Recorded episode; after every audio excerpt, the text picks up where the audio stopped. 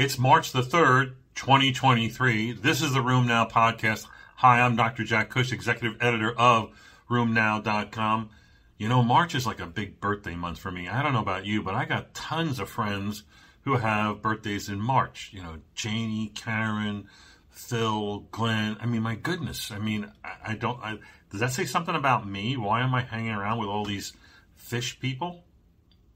So, RheumNow Live is coming up. And of course, that's what I want to talk about first because it's just going to be like two or three weeks from now, March 18th and 19th. You can still register rheumnow.live. I just want to tell you about our two RA sessions that we have. Six speakers, an hour of discussion and Q&A. The speakers include Kevin Deane, University of Colorado, preclinical RA. This is a big hot area. Uh, the Year of the JAK, the Jakinib by Stanley Cohen here in Dallas. And Michael Brenner is going to talk about something we don't talk about but need to talk about, and that is fibroblasts. These are the killer cells in rheumatoid pathogenesis. In the second RA session, a 50 year perspective on methotrexate from Mr. Methotrexate himself, Dr. Joel Kremer. Um, biosimilars are back. That means John Kay is going to tell us what we need to know as we have expanded use of biosimilars in 2023. And lastly, myths versus reality in RA. I guarantee you an entertaining session by Dr. Janet Pope. This week on the podcast, subclinical PSA? Really? How important is alpha interferon? And lastly, can you use NSAIDs in pregnancy? Let's get into it. A study of 87 patients with isolated nail psoriasis. How many of those actually go on to have psoriatic arthritis? Turns out that nail disease is a risk factor for developing psoriasis. And when you look at a, a cohort of patients, uh, a fairly number, a, a large number of them will go on to develop PSA. In this particular study, it was 11%, um, and that means they developed arthritis either concurrently or within three years. Most of the nail changes that we're seeing in almost 80% of those patients was with onycholysis or nail pitting in over 70 or 79% respectively. So I want you to remember nail pitting and nail disease is a risk factor for developing psoriatic arthritis. A study of nearly 500 patients prospectively followed with psoriasis looked at also how many of those were going to develop psoriatic arthritis.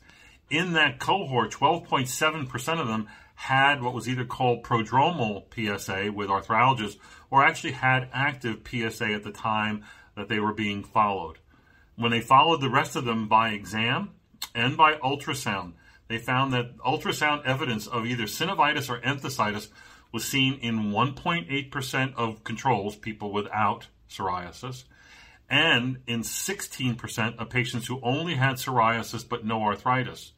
16% were then going to go on to develop psoriatic arthritis on down the line. And the knee involvement, I think, was the most common joint that was seen. A Nordic registry, five Nordic registries, looked at patients with psoriatic arthritis and what drugs were most commonly used. Amongst the um, this cohort, there was almost 5,700 patients who started on adalimumab and 4,700 patients who started on either another biologic or targeted synthetic. Um, half the biologics, uh, half the patients on adalimumab were biologic naive, and only 21% of the other agents, the other MOAs, were naive to biologics. Turns out that um, after they got their first therapy, their second therapy, the most common one was adalimumab, was most often used, um, and newer drugs were tend to be used in patients who are otherwise biologic experienced. Second line retention, meaning when they went on to their second therapy, what drugs did they stay on um, over time the best? Adalimumab, 65%, abatacept, 45%, Otezla, only 43%. The point is that there seems to be a hierarchy, at least in the way um, uh, biologics and targeted synthetics are used in psoriatic patients in the Nordic countries. CorEvitas has looked at uh, the efficacy of uh, CCP positive patients who started abatacept and CCP positive patients who started tofacitinib. As you know, I have advocated here in the past that if you're CCP or rheumatoid factor positive, you're more likely to respond to certain therapies. Abatacept seems to have the most amount of data, rituximab next most, and some data even suggesting the JAK inhibitors, tofacitinib, might respond better to uh, if you were in fact CCP positive. Anyway, they did a match propensity matching um, cohort comparison of CCP positive patients starting either abatacept or tofacitinib, and you know what? They showed equivalent responses that were measured by reduced CDAI scores or improvement in patient reported outcomes. So, what does that tell you? We clearly know from clinical trials that are well done that abatacept seems to outperform other drugs in if the patient's CCP positive. Here, this is sort of confirmatory evidence to me that this also seems to extend to the JAK inhibitors, specifically tofacitinib, in this analysis. When they actually followed patients out over time, even though they responded equally well to abatacept or tofacitinib, that um, that there was a uh, a better abatacept response at six months. There was more ABBA responders at six months in the population that was naive to previously receiving a biologic or targeted synthetic. So, again, stronger evidence for ABBA in this CCP positive population. I, I, don't know if you struggle with the diagnosis of neuropsychiatric lupus. I spent a lot of time studying this since my fellowship, and I I think I, I have a certainty uh, of things that I do. And I like this particular study because this looked at juvenile lupus patients, pediatric lupus patients, uh, and studied a cohort um, for the presence of neuropsychiatric disease. What they found was 39% of their patients developed evidence of juvenile neuropsychiatric lupus. What's the number in adults? Well, it depends on the definition but it's generally can be as high as 50% of lupus patients will develop some neurologic manifestation over the lifetime. Clearly, it's higher than 25%. So this number of 39% is not unreasonable. When I looked at the many measures that were used to help make the diagnosing, there was no clear-cut winner in a biomarker or an imaging result that suggested neuropsychiatric disease. However, they did find that CSF, neopterin levels, and alpha interferon levels were significantly higher in those who had active neuropsychiatric lupus and meaning CNS involvement in these pediatric lupus patients. I think that those are measurable um, uh, uh, uh, tests that you can do. Um, and maybe that's something we should consider because right now your diagnosis of neuropsychiatric lupus is based on what? A lymphocytic pleocytosis, um, maybe an increase in protein. I like an increased IgM or IgG index of the CSF or other measures of that. That would include um, the synthetic rate or IgG loc. Um, and they should have really normal or mildly elevated Q albumin measures. And if you don't know what any of that means, someday I'll talk about it. Uh, speaking of alpha interferon in lupus, you know, we know that we have a new drug that targets alpha interferon, that's anifrolumab. Interestingly, in the two pivotal trials, the TULIP 1, TULIP 2 study, where they actually measured alpha interferon expression, turns out that the high expressors of alpha interferon were not more likely to respond to anifrolumab in those two particular trials. Nonetheless, we know alpha interferon is strongly involved in the pathogenesis of lupus. In this study of 40 patients that I, I put up, shows that treatment naive lupus patients had significantly higher serum alpha interferon activity, and that if you did have alpha-interferon, the alpha interferon signature that was highly expressed, more likely to have high fever, leukopenia, acute LE rashes, and oral ulcers, and also have more organ damage. Yes, alpha interferon is involved in the pathogenesis of lupus.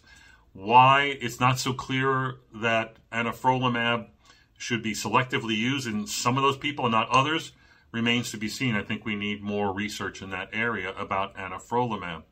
You know, the big news from last year's ACR 2022 was Georg Schett's fabulous research on CAR T cell targeted B cell therapy in patients with refractory lupus. Study of five patients showing amazing results Well, uh, Dr. Schett and, and, and, his colleague Dr. Mackensen have also published another report of a patient with refractory inflammatory myositis.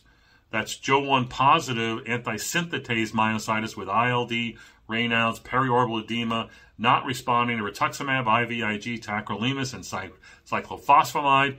And yes, they treated this patient successfully with CD19 CAR T cell therapy. Just a case report, but nonetheless exciting for these refractory autoimmune patients. A Swedish registry um, looking at axial spondyloarthritis patients showed that um, uh, when they followed 1,500 pregnancies from the SPA patients and they matched them uh, 1 to 10 with uh, non SPA patients, they showed that pregnancy um, outcomes did improve over time, as did an increasing use of biologics, meaning that more of you are getting familiar with and comfortable with continuing a biologic during SPA. And you know, a lot of patients will continue to have very active disease of their spinal arthritis during pregnancy. They did show a significant um, a risk of preterm births, 43% uh, higher than controls, preeclampsia, 44% higher, C sections, 59% higher, and infant serious infections, 29% higher. That's with, again, a relative risk of 1.29.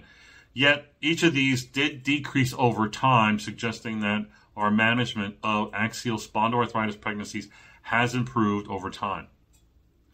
A Korean registry study looked at neonatal outcomes in mothers who used nonsteroidals. They had 1.8 million pregnancies that were associated with early nonsteroidal exposure in the pregnancy. They showed, surprisingly, increased risk of major congenital malformations, an adjusted relative risk of 1.14, 14% increased risk. That was significant. Also, an increased risk for low birth weight, 1.29 relative risk, and maternal oligohydramnios of 1.09. This rates were higher with COX2 inhibitors over non-selective nonsteroidals, um, but it was also higher if you use a non-selective nonsteroidal for more than 10 days. And again, this would have been early, either a preconception in first or first trimester exposure to the nonsteroidal. You know, the ACR reproductive guidelines that I was a part of in 2020 says that nonsteroidal shouldn't be used in the last trimester. You know that. Says that nonsteroidal shouldn't be used in patients who are having difficulty conceiving. And that if you're going to use a nonsteroidal, you probably should use less COX2 inhibitors because there's not a lot of good studies on COX2 inhibitors in pregnancy. There's more with non selective nonsteroidals. But this data and a few other bits of data suggest that maybe the COX2s are actually more hazardous than the non-selectives. So I've been very lenient about non-steroidal use Er, early on in pregnancy, but I think if you're having difficulty, like the ACR guidelines say, you should probably avoid them. And if you're really your patient's usually a, you know new that first time mother, you know she's very worried about drugs and the baby's outcomes. If you can avoid the non-steroidals, then you probably should do so and comply with their wishes. A study of 78 patients suspected of having giant cell arteritis undergoing both temporal artery biopsy and ultrasound. Which do you think was more important in making the diagnosis? 78 patients, 35 of them, nearly half of them had a diagnosis of GCA. Turns out that the sensitivity of either test is about the same, 65%, we shall say, as a general midway point between the two but that the specificity of diagnosis was greater with the biopsy. The biopsy diagnosed 100% of cases, and ultrasound only 79% of cases. Turns out, if you do the ultrasound, the compression test had really strong diagnostic performance. So I'm sure that means a lot to you uh, uh for those of you who do a lot of ultrasound. So the big news this past week was FDA approval of sarilumab for polymyalgia rheumatica. As you know, this becomes the first drug and certainly biologic to be approved for this condition that affects over 800,000 Americans with chronic inflammation, morning stiffness, girdle, aches and pains, and whatnot. So uh, this was granted a priority review, I think, because there are no approved therapies. This was approved based on one um, good sized study of uh, sarilumab in refractory PMR, where they saw that sustained remission, meaning being in remission from week 12 to week 24 um, with normal CRPs and no flares was seen uh, uh, in like 30% versus 10% that were not on the sarilumab. Uh, all other secondary endpoints were strongly favored sarilumab. So this is the first IL-6 inhibitor. We expect other IL-6 inhibitors to follow suit. There are a number of studies right now with tocilizumab, and there are other studies that are going on right now in this arena, uh, both PMR and GCA. So I, I think it's going to be a hot activity area for the future. The new indication says adult patients with PMR who have had an inadequate response to corticosteroids are those who cannot tolerate a steroid taper. The dosing is the same as you would normally use with 200 milligrams subcutaneously every two weeks. Uh, and then you should do that in conjunction with a course of a steroid taper. Um, again, uh, we have not yet studied lower doses of this drug or exactly how long you should uh, be on this therapy. The safety concerns were no different in the SAPHYR study, no different than that seen with the other IL 6 inhibitors. The main things with, uh, were neutropenia, leukopenia, injection site reactions, that sort of thing. So, this is encouraging data. Where will I use it? I think, like you, I'm going to get PMR. I'm going to give them steroids. But if there's someone who I can, can't use steroids, I worry about steroids. Uh, if there's someone who I cannot taper steroids, I would like to go to this FDA approved regimen. You know, all of you say the same thing I say. Your patient, you diagnose them, you put them on steroids. They say, Doc, how long am I going to be on the steroids? You say, yeah, probably a year or two. Eh, wrong. The data is very clear. The average uh, time patients are on steroids are well beyond two years, and maybe as much as five or six years. So the idea is we need to be better at getting patients off of steroids with PMR and having a drug that can replace steroids is going to be a big advantage. The last big excitement that I saw this week was on combination biologic therapy in treating ulcerative colitis. Now, this is looking at GI outcomes, and this is a GI kind of issue. But you know, we we are talking a lot about combination biologics, especially with regard to psoriatic arthritis and other spondyloarthritis patients, and maybe even RA. Long, long ago, we had combination therapies with IL 1 and TNF inhibitors in RA and showed no benefit, but um, significantly higher serious infectious rates, of high as 6%. Now we have this new study published in the GI journal called, and the study called Vega. This is 214 patients with uh, active ulcerative colitis by biopsy and clinical measures. Um, they were half women. The mean age is 38 years. The primary endpoint was week 12, and um, they showed a, a response, a better response with the combination of golimumab and uh, uh, guselkumab, the IL-23 inhibitor, along with the TNF inhibitor. The IL-23 inhibitor is not approved for ulcerative colitis, but it has been studied in there. The TNF inhibitor has been approved for ulcerative colitis. Why would they do this combination study? Well, it turns out it's really hard to get a good response or remission responses in patients with uh, ulcerative colitis. Moreover, patients who are in symptomatic remission still have evidence of histologic activity in uh, in the colon. So it's again deeper, better responses. Maybe you need more aggressive therapy. Maybe you need combination therapy. Combination of an IL 23 and a TNF inhibitor, 83% response. Either drug alone either gave you 61% response with golimumab and a 75% response with guselkumab by themselves. Is this an advantage? Well, the good news is it looks like it was more effective, and it certainly did not have more infections. And really, there was almost no mention of serious infections. But this is a short, a short outcome study, 12 weeks. Now, they did follow patients out to week 50, I think, for safety measures, and still didn't see very much. A few cases of TB were seen, but um, as far as hospitalizable serious infections, not seen here. We need this kind of research to be done now again. Larger patients, followed longer, maybe in other conditions. I would say that combination biologics are part of the future, but you have to remember this is off label use. These drugs, if you look at all the package inserts for pretty much all, starting with the TNF inhibitors and going through all the biologics and now with the targeted synthetics, they always say should not be used in combination with biologics because there's no studies done. They can't really make a supposition about the safety or the efficacy of the combination but we are starting to see a number of trials that are going down this path. That's it for this week on the podcast. If you've got a question, go to the website, click on Ask Cush Anything, and record your question. We'll discuss it here on the podcast. Make sure you register for RheumNow Live, rheumnow.live. Um, great sessions on RA. We'll talk about more sessions in future podcasts. Take care, folks.